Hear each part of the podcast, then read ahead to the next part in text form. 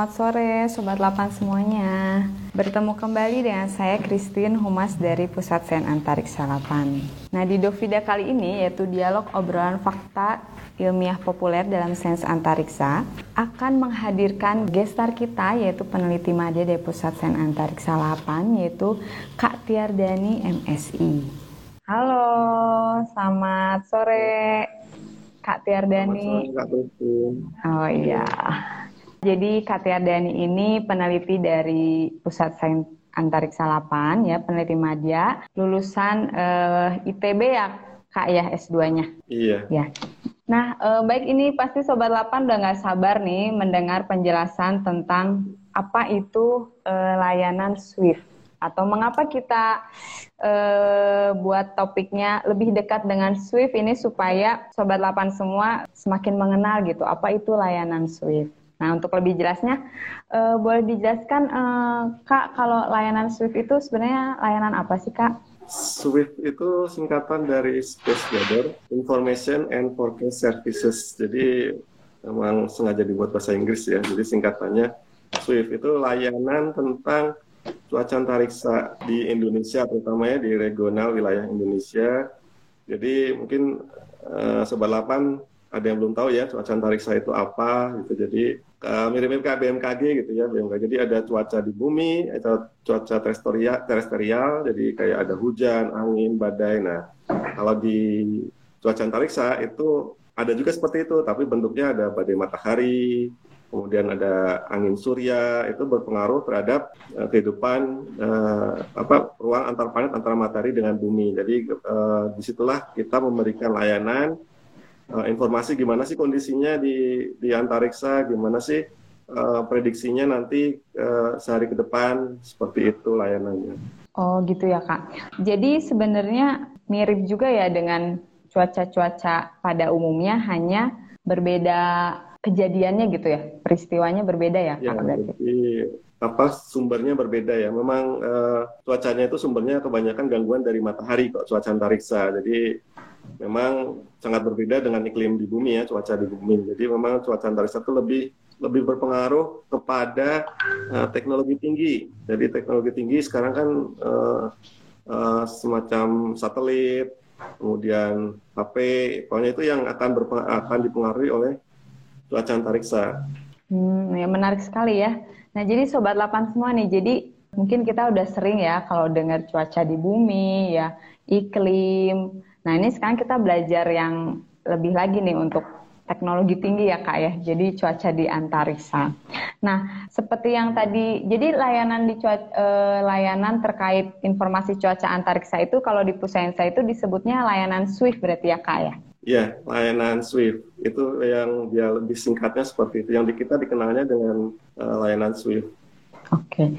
Nah, kalau misalnya kalau layanan Swift itu kita bisa temui di mana nih Kak? Misalnya masyarakat itu bisa mengakses atau bagaimana nih Kak? Iya, ini Swift kan memang dulu layanannya kan sebelum jadi Swift terbentuk tahun 2015. Itu sebelumnya memang Pusat Sains Antariksa juga memberikan layanan uh, itu biasanya bentuknya kalau nggak salah mingguan ya, mingguan atau bulanan yang di fax ke ke pengguna gitu. Nah, mulai dua, uh, 2015 kita coba mulai swing berdiri. Kemudian di situ fokus layanannya adalah forecastnya sehari, setiap hari ada. Jadi per hari itu kita melakukan forecast mulai dari kondisi di matahari, bagaimana keadaannya, terus kemudian bagaimana kondisi di geomagnet. Geomagnet itu uh, medan magnet yang mengelilingi bumi ya, yang melindungi bumi dari uh, sinar radiasi kosmik di luar angkasa, kemudian bagaimana pengaruhnya ke lapisan ionosfer. Di sini biasanya tentang terkait komunikasi radio, navigasi. Nah, jadi memang fokusnya ke tiga ilmu itu ya. Jadi daerah itu dari matahari, kemudian ke geomagnet dan ke ionosfer. Nah, layanan ini kami mulai Maret 2015 itu baru mulai dibuat secara online. Jadi bisa diakses secara online di alamat swips.science.8.co.id atau bisa saja swift.8.go.id. Oh oke. Okay. Nah itu berarti uh, berarti Pusain saya itu dulu melakukan pelayanannya itu uh, melalui fax ya kak ya ke pengguna penggunanya ya. Jadi dikirim setiap minggu yeah. ya. Mm -mm. Yeah. Nah, e, lalu tahun 2015 mulai beralih dengan memakai web ya, web yang Swift tadi yeah. kakak bilang ya. Oh ya. Ya jadi itu sobat 8 jadi kalau mau tahu informasi terkait layanan Swift bisa dibuka tadi diakses di uh, swift.8.go.id. Nah, oke okay, Kak, sebelum kita lanjut nih ke pengguna Swift itu siapa aja, mungkin ini ada pertanyaan dari Kak pur.id katanya nih, apakah di antariksa ada awan kinton, Kak? Nah, gimana Kak Tiardeni? di antariksa nggak bukan aw, bukan awan di kita ya, namanya nebula ya. Itu ada hmm. awan gas, awan gas bentuknya gas di situ biasanya bintang-bintang lahir. Nah, cuman uh, kayak, kayak awan kinton sih nggak ada ya hari. Oh, ya. oh ya lupa, selain tadi uh, Kak Christine, selain di web Swift ya, kami juga punya aplikasi Androidnya. Jadi silakan diunduh di Google Play Store. Itu versi untuk HP ya, jadi lebih lebih mudah daripada dibuka uh, buka laptop. Mungkin sobat 8 bisa menggunakan HP untuk mengakses informasi-informasi yang ada di Swift ini layanannya. Oh, oke. Okay. Ya, jadi saya tekanin lagi tadi ya ke Kak Pur ID itu awan kinton tuh nggak ada ya Kak ya? Adanya tadi apa nebula ya, yeah. yang seperti awan gas.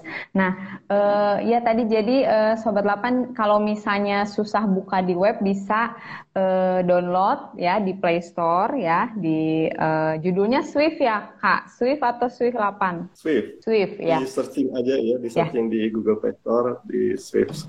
Oke, jadi tinggal di searching nanti uh, ada layanan kami namanya Swift, jadi bisa buka lebih mudah lagi di handphone. Ya, oke Kak Dani lanjut. Jadi tadi terkait layanan Swift itu memang penggunanya itu tertentu ya kayak ya? karena tadi kan kondisi yang diprediksi itu terkait kondisi matahari, terus kondisi geomagnet, terus bagaimana navigasi. Nah, itu berarti penggunanya itu siapa nih, Kak nih? Iya, memang uh, di Swift itu layanannya terbagi dua ya, jadi dua dua segmen user. Jadi user user pengguna umum mungkin uh, hanya uh, apa masyarakat yang hanya ingin tahu saja, tapi uh, ingin tahu bagaimana sih kondisi matahari. Kadang-kadang ada yang bertanya ke saya, kok sekarang uh, saat ada badai matahari tiba-tiba ya, terus tiba-tiba cuaca panas. Ada yang bertanya, apakah panasnya ini gara-gara ada badai matahari? Karena mungkin melihat di Swift ya prediksinya ada badai matahari terus kemudian dihubungkan dengan suhu di bumi. Itu hmm. sebenarnya juga tidak tidak benar ya karena efek matahari ke bumi kan tidak secara langsung aktivitasnya. Kemudian pengguna itu pengguna umum ya. Terus pengguna pengguna khusus biasanya ini lebih ke instansi pemerintah yang terus kemudian operator satelit, kemudian eh, tadi ya yang terkait dengan navigasi dan komunikasi radio itu kebanyakan bapak-bapak dari TNI, kemudian eh, airnav, airnav navigation. Jadi untuk uh, navigasi penerbangan di Indonesia itu juga perlu informasi dari kita tentang gimana komunikasi radionya dengan pesawat yang lagi mengudara, kemudian dan banyak lagi sih untuk pengguna khususnya. Memang kebanyakan segmennya ke pengguna khusus. Jadi kalau memang untuk masyarakat umum, uh, informasinya lebih sederhana ya. Jadi secara umum aja bisa diakses. Sebenarnya kita juga uh, pengguna luar negeri juga ada, Kak Christine. Hmm. Jadi uh, kita patut bangga bahwa di SWIFT ini di Asia Tenggara itu Indonesia yang satu-satunya negara yang punya layanan cuaca antariksa di Asia Tenggara ya. Jadi dan satu-satunya negara yang bergabung ke uh, jaringan internasional uh, layanan cuaca antariksa. Disebutnya ISES, e International Space Environment Service.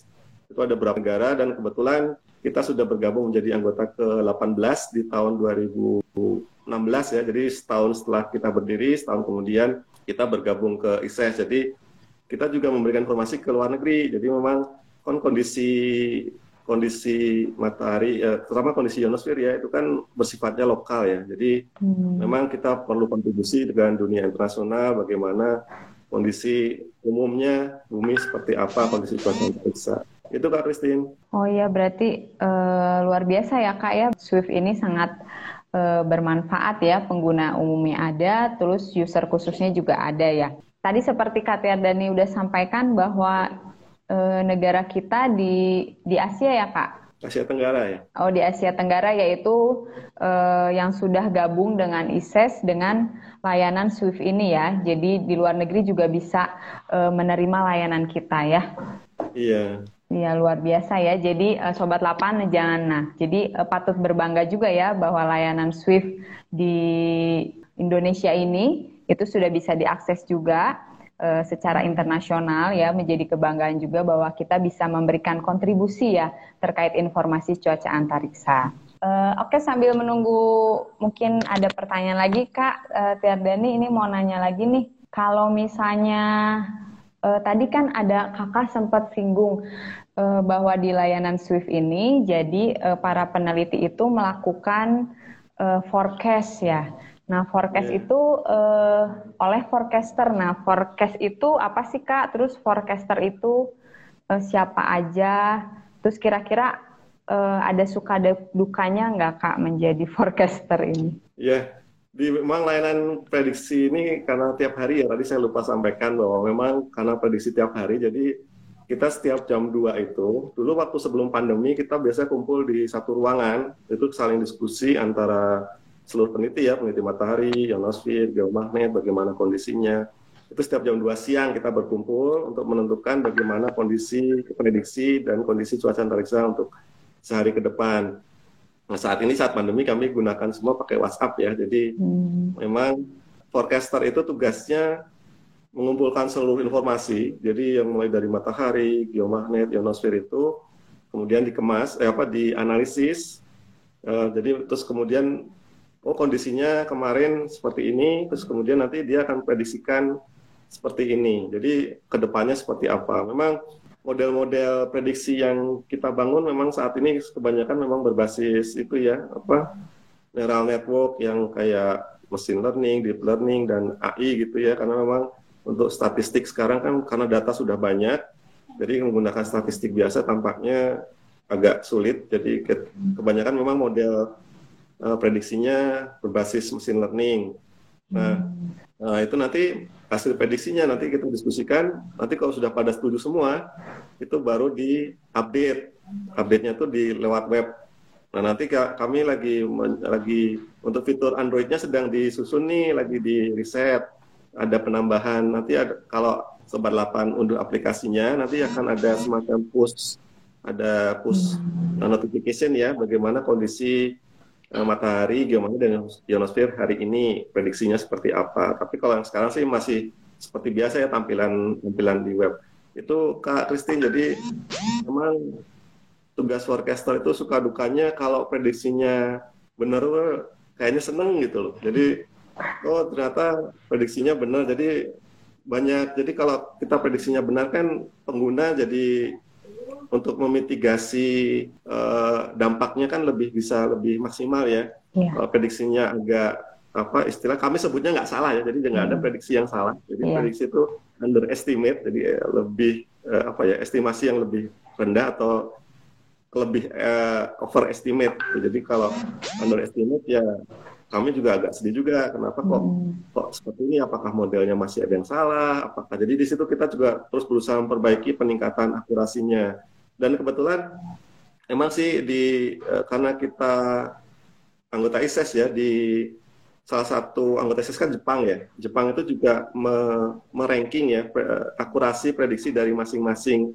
anggota ISES itu berapa ada ada semacam rankingnya gitu. Itu bisa dilihat dan mungkin selama ini uh, alhamdulillahnya Indonesia untuk prediksi matahari dan geomagnet itu masih masih cukup baik ya. Jadi hmm. Eh, nggak kalah dengan negara-negara kayak Amerika, kemudian kayak Australia, kemudian Belgia, negara Eropa itu kita masih cukup bagus prediksinya. Jadi uh, ketepatannya tuh akurasinya masih tinggi. Hmm. Oh iya berarti luar biasa ya menarik sekali nih layanannya ya.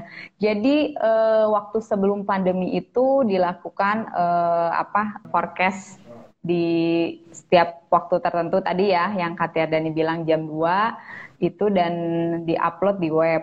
Dan setelah pandemi juga tidak berhenti ya kak layanannya ya, jadi tetap berjalan ya, Iya. meskipun WFH, WFO. lewat online, iya. Tetap Oh, iya. online lewat WhatsApp. Jadi kita manfaatkan WhatsApp. Diskusinya yang biasanya di ruangan, Mm-mm. kita pindah diskusinya di WhatsApp. Oh iya, ya luar biasa sekali ya.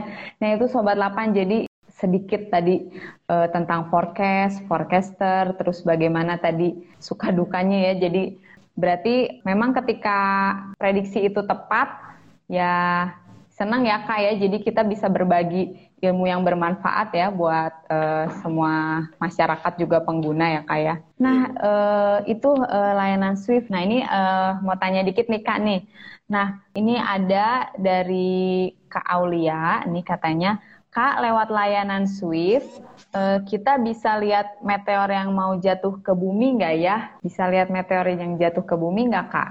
Oh iya, kalau dari layanan Swift kayaknya nggak bisa ya, jadi tidak bisa melihat. Tapi dampaknya itu biasanya muncul di datanya, nanti di hasil analisis teman-teman tim ionosphere itu biasanya kalau ada eh, apa meteor shower itu ada dimuncul di datanya. Tapi kalau eh, yang ditampilkan di Swift itu bukan bukan pengamatan ada meteor shower lewat atau enggak gitu. Jadi secara Hmm. dampak dampaknya yang bisa terlihat. Oh, jadi dampak kalau misalnya ada meteor baru bisa terlihat ya Kak ya di layanan Swift. Tapi kalau Ya. melalui layanan Swift itu eh, tidak bisa ya Kak ya. Ya, tidak kalau bisa ada informasi. Mm-mm. kalau nggak salah sih Pusain saya juga punya layanan ya Kak ya. Eh, layanan khusus untuk monitoring kalau ada meteor jatuh. Benar nggak Kak Tiardani? Kalau layanan meteor jatuh kan memang di jadwalnya ada ya di jadwal edu sainsnya sains saya tiap tiap bulan apakah ada meteor shower atau tidak. Oh, Nah, untuk iya. meteor jatuh yang sifatnya sporadis sih memang tidak tidak ada ya. Jadi yang tiba-tiba ada muncul itu kita memang tidak bisa diprediksi apakah uh, akan ada muncul meteor atau tidak. Tapi kalau meteor shower kan bisa diprediksi ya. Jadi Hmm. setiap bulan tuh ada meteor shower apa. Nah, itu nanti kalau pas memang jadwalnya ada meteor shower, biasanya itu nanti data data kita ada terpengaruh, terutama di lapisan ionosfer ya. Itu nanti ada pengaruhnya. Oh gitu ya. Oh gitu, jadi Kak Aulia mungkin kalau di layanan Swift sendiri eh, kita nggak bisa lihat, tapi ketika ada meteor itu dampaknya baru ya Kak ya ke layanan Swift. Kira-kira kalau dari Kak Tiardani sendiri nih, eh, dari dulu gitu memang sudah melakukan penelitian tentang cuaca antariksa Kak selama di Pusainsa ini? Iya, sejak saya gabung di Sainsa memang peneliti matahari ya, jadi tidak tidak khusus ke cuaca antariksa. Cuaca antariksa kan tadi kombinasi penelitian matahari, ionosfer dan geomagnet. Nah, Hmm. kalau saya peneliti matahari lebih banyak fokusnya risetnya ke eh, yang ada terjadi di matahari kayak sunspot tadi, terus kemudian ada badai matahari, kemudian flare itu yang yang yang jadi fokus penelitian saya gitu. Nah sekarang-sekarang kan sejak ada Swift, jadinya fokusnya kita bagaimana memprediksi nih eh, tingkah laku matahari nanti eh, Hmm. kan ada sekarang nanti kita sekarang kan matahari ada siklusnya ya. Sekarang siklus matahari ke-25. Nah, sekarang tuh katanya dari hasil riset itu kemungkinan siklus matahari ke-25 ini tidak terlalu aktif. Jadi nanti Hmm. memang akan sedikit eh, gangguan di cuaca antariksa dibanding tahun-tahun sebelumnya, eh, dari siklus-siklus sebelumnya. Karena siklus eh, siklus matahari eh, aktivitasnya terus turun gitu sampai Hmm. sekarang. Oh gitu ya Kak ya. Oh jadi Kak Tiardani dari awal itu memang eh, sudah peneliti khusus matahari ya Kak ya. Berarti sangat eh, berpengaruh sekali ya Kak ke layanan Swift ini ya untuk aktivitas matahari ini. Iya, memang eh, sumber utama gangguan cuaca antariksa memang dari matahari. Matahari. Jadi. Hmm. eh, itu mulai terutama dari ledakan matahari ya, disebutnya flare, kemudian eh, ada namanya coronal mass ejection atau CME, itu itu akan berpengaruh nanti ke geomagnet dan ke ionosfer. Kadang-kadang kita diskusi dengan teman-teman tim dari peneliti geomagnet dan ionosfer, eh gimana sih ada apa ada apa di matahari? Biasanya ada jeda waktu tuh kalau ada di matahari kejadiannya ada delay waktu sekitar tiga harian gitu, umpama ada CME gitu ya, ada lontaran massa partikel. Itu teman-teman di geomagnet eh, akan lebih Hmm. aware, jadi nanti biar prediksinya lebih tepat. eh, gimana? Jadi kita harus saling kerjasama untuk tiga tiga tiga bidang tersebut. Jadi nanti biar prediksinya semakin akurat. Jadi kan kalau ada aktivitas matahari itu eh, nggak langsung ini ya Kak ya, nggak langsung dampaknya ke bumi itu nggak langsung terasa ya kak ya, karena melewati yeah. beberapa lapisan lagi ya, yang seperti Memang Katya dan dampak sampaikan. langsung, dampak langsung tuh sekitar 8 menit ya, 8 menit biasanya hmm. ke ionosfer. Hmm. Itu kan kalau kalau kita prediksinya sudah tepat kan berarti teman-teman ionosfer bisa lebih prepare untuk sehari sebelumnya apakah prediksinya apa apakah, apakah akan bagaimana gitu. Umpama matahari uh, besok diprediksikan aktif nih atau uh, atau nanti skala-skalanya sobat 8 bisa lihat ya di websitenya tuh ada skala jadi kayak semacam uh, skala kayak di gempa bumi gitu ada hmm. ada 6 skala Richter, 7 skala itu makin gede makin makin bahaya gitu. Dan di Swift pun ada skala seperti itu. Jadi kalau matahari skalanya berbeda dengan ionosfer dan geomagnet. Tadi ada skala eruptif, ada skala aktif. Nanti bisa dilihat jadi makin tinggi skalanya itu berarti warnanya ya di, di apa dibuat juga dengan skala warna. Jadi makin makin merah itu berarti makin bahaya gitu. Ada hijau, kuning dan merah. Nah, nanti dari situ nanti teman-teman di ionosfer umpama bisa, oh berarti besok prediksinya harus harus waspada nih karena di matahari besok prediksinya juga agak hmm. agak agak waspada. Nah itu itu bisa itu yang yang tadi saya bilang 8 dampak langsung ya, jadi yeah. ada 8 menit itu. Kalau yang dampak tidak langsung biasanya ke ke geomagnet dan ke ionosfer juga. Itu kan bisa selangnya bisa sekitar tiga harian, empat harian. Nah itu harus harus selalu di ada diskusi di situ dengan antar peneliti di situ. Ya jadi tadi seperti yang Hati Dani sampaikan itu ya jadi biar lebih jelas nih Sobat 8 semuanya. Jadi boleh di-download tadi aplikasinya ya, Swift gitu ya. Jadi bisa langsung lihat di handphone setiap hari gimana prediksi cuaca antariksa. Nah, ini uh, Kak dan ini ada yang nanya nih dari uh, Almira. Katanya penelitian-penelitian yang pakai Swift sekarang tentang apa Kak? Katanya penelitian oh, yang iya, hmm yang sekarang ya tahun ini ya. Jadi memang uh, fokus kami masih ini ya, masih risetnya membangun model prediksi ya. Jadi untuk prediksi matahari kami sekarang lagi fokus prediksi yang ada di belakang matahari nih. Jadi yang kan kita nggak tahu nih kadang-kadang uh, prediksi kami itu banyak uh, banyak yang tidak tepat karena kan apa yang muncul di matahari kan tidak kita nggak tahu ya. Nah ini ada satelit punya Amerika, dia bisa melihat di belakang matahari. Nah, hmm. itu kita coba menggunakan data mereka untuk memprediksi nanti waktu ke depan seperti apa. Jadi biar prediksi kita lebih akurat karena soalnya kita suka apa ya istilahnya kecolongan karena dia tiba-tiba muncul dari tepi timur. Karena si hmm. bintiknya, uh, bintiknya langsung udah besar, kemudian terjadi flare. Nah, itu kita makanya kita perlu uh, prediksi apa yang ada di belakang matahari. Kemudian hmm. yang kedua yang di geomagnet geomagnet itu sekarang lagi prediksi indeks namanya indeks K. Indeks K itu indeks gangguan di geomagnet. Jadi kayak kayak skala juga. Jadi nah hmm. makin besar angkanya berarti itu kita harus prediksi. Jadi itu kan inputnya macam-macam ya. Jadi gangguan geomagnet tadi selain dari matahari, matahari kan banyak tuh aktivitas dari flare CME. Kemudian untuk yang yang ionosfer itu teman-teman di ionosfer lagi memprediksikan uh, istilahnya apa ya untuk komunikasi ke apa eh, keberhasilan komunikasi jadi kayak indeks uh, apa FOF2 itu diprediksi apakah hari ini lebih dari uh, 30 persennya dan dan lain sebagainya. Nah itu prediksi-prediksi itu memang kebanyakan uh, saat ini yang ada di itu memang dibangun pakai pakai neural network, pakai machine learning. Jadi karena datanya banyak ya, jadi lebih mudah diolah pakai itu. Ada juga yang masih menggunakan statistik atau enggak secara fisik kalau model. Kita bangun model fisik itu uh, suka lama ya harus perlu waktu yang lama dengan uh, matematis yang dihitung dengan rumit nanti baru bisa. Sementara kita kan tetap dituntut layanan ya jadi biar forecaster ini prediksinya enggak nggak nebak-nebak asal kesannya gitu ya. Jadi harus ada pijakan fisiknya nah model pijakan fisiknya sementara ini dibangun uh, kebanyakan memang menggunakan mesin learning itu Kak Christine Oke, oke Kak. Uh, iya, jadi itu ya penelitian penelitian-penelitian yang ada di Pusainsa ini yang uh, memakai layanan Swift tadi ya Kak ya. Jadi itu yang sedang di lagi, Kak, ya. ya. Lupa saya. Apakah? ada satu lagi riset tentang ini uh, dosis radiasi untuk penerbangan. Oh, iya, iya, Mungkin iya. sobat 8 belum banyak yang tahu di sini ya.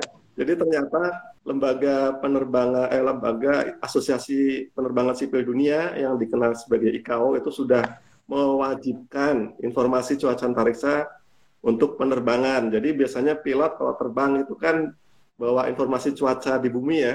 Apakah hmm. nanti terbangnya lewat lewatin hujan atau lewatin uh, turbulensi atau apa gitu ya. Nah, sekarang pilot harus terbang bawa juga informasi tentang cuaca antariksa. Hmm. Nah, salah satunya itu tentang dosis radiasi. Nah, ternyata kalau kita terbang itu, itu tuh ada terkena radiasi walaupun kecil ya. Kalau kita sering terbang justru makin sering bahaya. Nah, hmm. itu kita sedang riset karena memang untuk di ekuator memang uh, bahayanya tidak sebesar kalau di kutub ya. Jadi memang tapi kan kita tidak pernah tahu ya. Jadi kita karena datanya nggak ada, jadi kita tetap lakukan riset seberapa besar pengaruh uh, dosis radiasi yang diterima oleh penerbangan di wilayah Indonesia.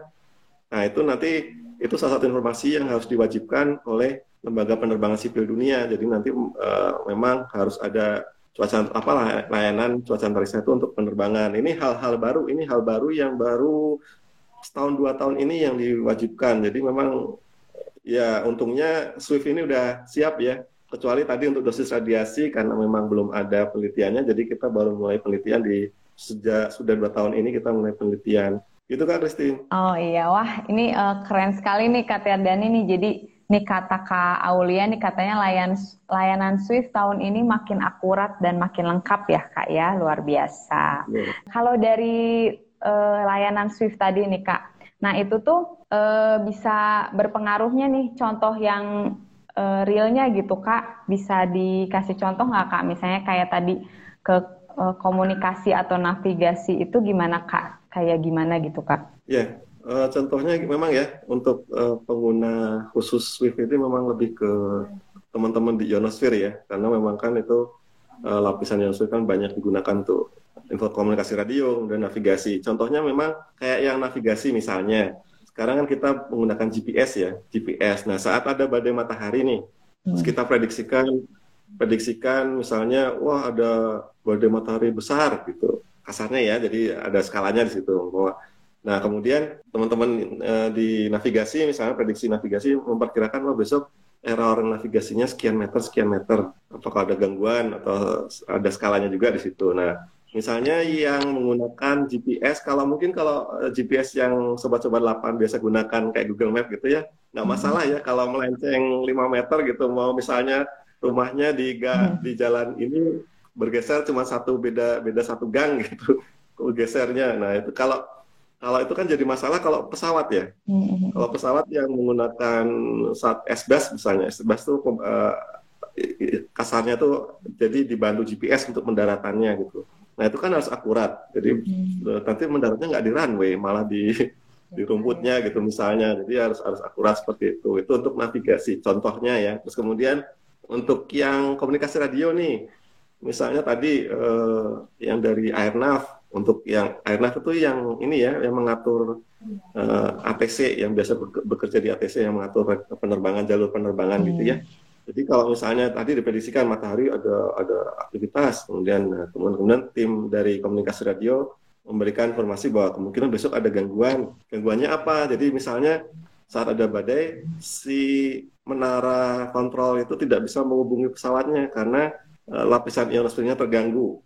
Jadi hmm. komunikasi radionya terganggu. Jadi yang disampaikan oleh ATC tadi menara kontrol itu nggak nyampe ke pilotnya hmm. itu kan hmm. akan mengganggu uh, keselamatan penerbangan ya nah itu semua harus disampaikan jadi nanti biar uh, agar si user ini bisa memitigasi hmm. nah bagaimana mitigasinya itu biasanya usernya lebih tahu gitu jadi hmm. kita, kita usernya lebih tahu apakah apakah dia nanti menggunakan jalur informasi lain atau atau menunda dulu penerbangan dan lain sebagainya jadi kita Makanya itu sangat penting agar akurasi prediksi itu uh, harus harus benar-benar diperhatikan gitu. Soalnya kalau kalau kita tadi ya ada overestimate atau underestimate itu kan agak-agak riskan ya bagi penggunanya yang perlu perlu ketelitian yang tinggi gitu. Yeah. Itu kan Christine. Ah.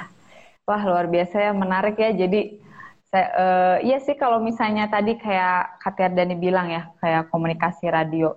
Kalau misalnya yang di pesawat mah kalau penumpang kan tenang-tenang aja ya kak ya. Tapi kan yeah. kalau pilotnya pasti sudah punya prediksi-prediksi ini uh, kondisi langitnya bagaimana ya kak ya. Terus misalnya yeah. kalau ada prediksi kemarin itu hari ini bagaimana, udah persiapan jadi ya kayak untuk mitigasinya iya. bagaimana ya. Nah, itu lagi sudah bawa informasi cuaca antariksa tadi, jadi iya. dia juga sudah bisa memitigasi juga. Ya itu jadi ya itu sobat 8 jadi uh, dengan adanya layanan Swift ini ya jadi itu untuk pengguna-pengguna khusus gitu tertentu itu bisa uh, menjadi acuan atau bisa uh, memitigasi kira-kira bencana atau uh, apa yang akan terjadi ke depan gitu ya. Khususnya kalau Swift uh, setiap hari ya kak ya. Setiap hari pasti ada ya. prediksi ya kak. Iya, setiap hari ada prediksi yang akan disampaikan ke lewat lewat lewat web ya. ya. Ya. Ya, ya jadi ya, ya jadi uh, sobat 8 jangan lupa juga akses tadi webnya di swift.8.go.id atau bisa juga masuk dulu ke webnya Pusainsa at 8.go.id nanti di sana ada layanan Swift bisa klik di situ. Nah, di situ uh, Sobat 8 bisa tahu prediksi cuaca antariksa setiap harinya. Nah, oke okay, Kak Tiardani luar biasa sekali ya, menarik sekali. Kalau uh, dari Kak Tiardani sendiri nih, uh, untuk layanan SWIFT ini apakah ada trik khusus gitu untuk uh, supaya uh, masyarakat gitu lebih aware gitu terhadap cuaca antariksa ini gitu Kak atau bagaimana ya? Iya, uh, memang sih ya kalau saya akuin sendiri ya, memang kalau uh, perlu perlu edukasi lebih ya ke masyarakat terutama. Nggak cuman nggak cuman di Indonesia aja saja seperti ini ya. Di luar negeri pun ternyata tentang cuaca antariksa pun masyarakatnya juga masih masih kurang aware ya. Jadi ini teman-teman di pusat sains antariksa juga getol ya lewat halaman edu sainsnya ngejelasin tentang eh, fenomena-fenomena uh, cuaca antariksa juga walaupun fenomena antariksa juga dibahas. Kemudian uh, untuk yang pengguna kami biasanya suka jemput bola karena memang uh, ada beberapa kasus mereka nggak tahu bahwa ada layanan cuaca antariksa ini di di lapan jadi uh, contohnya saja kayak ini nih yang untuk tadi yang saya sebutkan layanan cuaca antariksa untuk penerbangan nih Ternyata ada yang nggak tahu begitu kita jemput bola ke sana ke instansinya kita sebutkan bahwa ini ada loh. Mereka cukup cukup lega juga ternyata oh ini 8 sudah ada jadi tinggal menggunakan informasi dari kita kemudian nanti bisa digunakan untuk penerbangan. Jadi memang eh, teknis eh, apa strateginya gitu ya. Jadi untuk masyarakat umum kita harus lebih sering mengedukasi terutama dari sisi sisi Uh, mungkin lewat web, uh, web edusainsnya pusat sains antariksa. Kemudian untuk yang sisi pengguna khususnya, ya kita memang harus yang kejar bola, kita harus mencari ini kira-kira penggunanya kayaknya menggunakan informasi dari kita deh. Coba kita datangin, kita kita kita berikan informasi. Ternyata memang ya banyak sih yang hasilnya positif, gitu Kak Christine. Oh iya.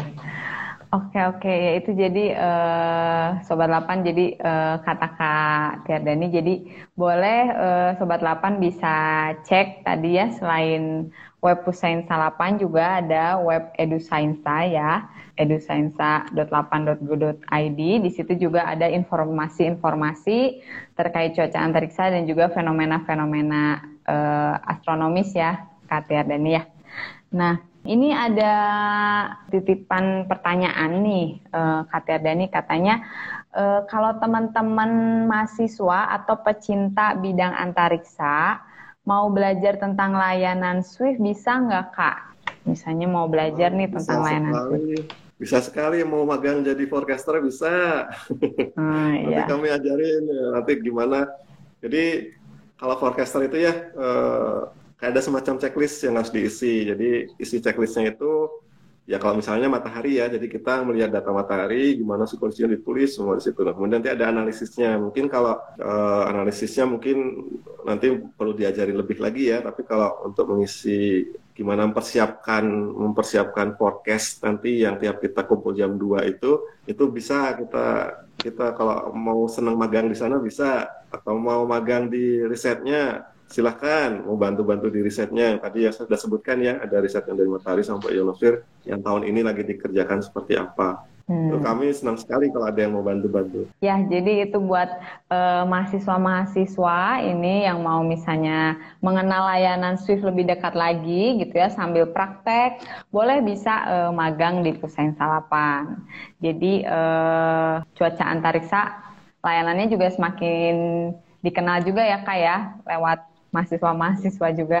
Uh, luar biasa ya. Jadi uh, paparan yang menarik ya. Jadi informasi yang menarik lagi nih buat sobat 8 semua nih terkait salah satu layanan eh, 8 ya, khususnya di perusahaan Salapan yaitu layanan Swift yaitu informasi dan prediksi cuaca antariksa. Nah, Sobat 8 juga eh, boleh juga buka web di pusainsair8.go.id. Di sana juga ada layanan eh, buletin cuaca antariksa. Jadi Sobat 8 bisa baca-baca nih terkait fenomena apa yang akan terjadi atau kegiatan penelitian yang ada di Pusainsa. Pengen tahu lebih banyak, boleh baca juga ada buletin cuaca antariksa.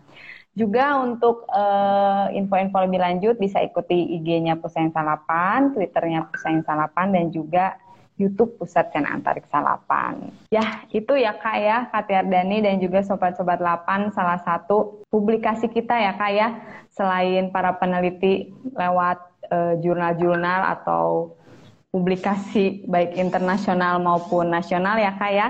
Jadi untuk masyarakat bisa lihat di web atau alamat-alamat yang tadi uh, saya sudah sampaikan. Nah ini Katia Dani nih nggak kerasa ya kita udah satu jam nih uh, membahas tentang layanan Swift. Nah uh, dari Katia Dani nih kira-kira apa nih closing statementnya nih terkait to topik kita di kali ini yaitu lebih dekat dengan Swift nih kira-kira apa yang mau disampaikan buat sobat-sobat 8 semua? Iya, layanan ini uh, tentunya harus mendapat dukungan dari pengguna ya, terutama masyarakat, eh, masyarakat umum ataupun pengguna khusus. Jadi agar kami bisa lebih termotivasi memberikan informasi yang lebih akurat, yang bisa berguna untuk uh, pengguna dan lebih kalau bisa bisa mendunia gitu ya. Jadi uh, nggak cuma di regional wilayah Indonesia, kita juga bisa memberikan informasi ke ke luar negeri. Uh, itu saja Mbak Kak, Kak Christine. Jadi mudah-mudahan selain ini terus tetap bisa maju karena ter kami terus melakukan improvement-improvement ya. Jadi dari 2015 sampai sekarang berarti sudah berapa tahun tuh? Sudah mau enam tahun ya. Ya enam tahun Maret ya, Maret 2015 berarti ya enam tahun lebih. Kami memang masih sangat masih sangat muda ya, jadi masih perlu masih perlu banyak belajar. Kemudian mudah-mudahan dengan riset-riset yang ada kita bisa memberikan informasi yang lebih lebih bermanfaat dan lebih akurat. Gitu Mbak Kak Christine. Ya oke, okay. luar biasa. Ya makasih banyak nih Kak Tiardani buat sharing-sharingnya nih ya terkait informasi layanan uh, prediksi uh, cuaca antariksa ini ya atau SWIFT ya Space Weather Information and Forecast Services. Ya makasih banyak ya Kak Tiardani buat informasinya di Dovida sore ini. Ya mudah-mudahan kita bisa ketemu lagi dengan topik-topik selanjutnya yang lebih menarik ya Kak Tiardani. Iya. Oke, okay, ya sama sampai jumpa. Salam sehat ya, Kak. Nah, itu uh, sobat 8 semua. Jadi saya Christine dan juga teman-teman uh, yang sudah menemani uh, sobat 8 semua di sore hari ini mengucapkan terima kasih uh, buat kehadirannya. Mudah-mudahan informasi layanan Swift ini bermanfaat bagi kita semua. Sampai ketemu kembali di kegiatan Dovida selanjutnya dengan topik yang berbeda, dengan topik yang semakin menarik lagi. Selamat sore, salam sehat. 8 unggul Indonesia maju, 8 melayani Indonesia mandiri, berinovasi, berkolaborasi. Sampai jumpa.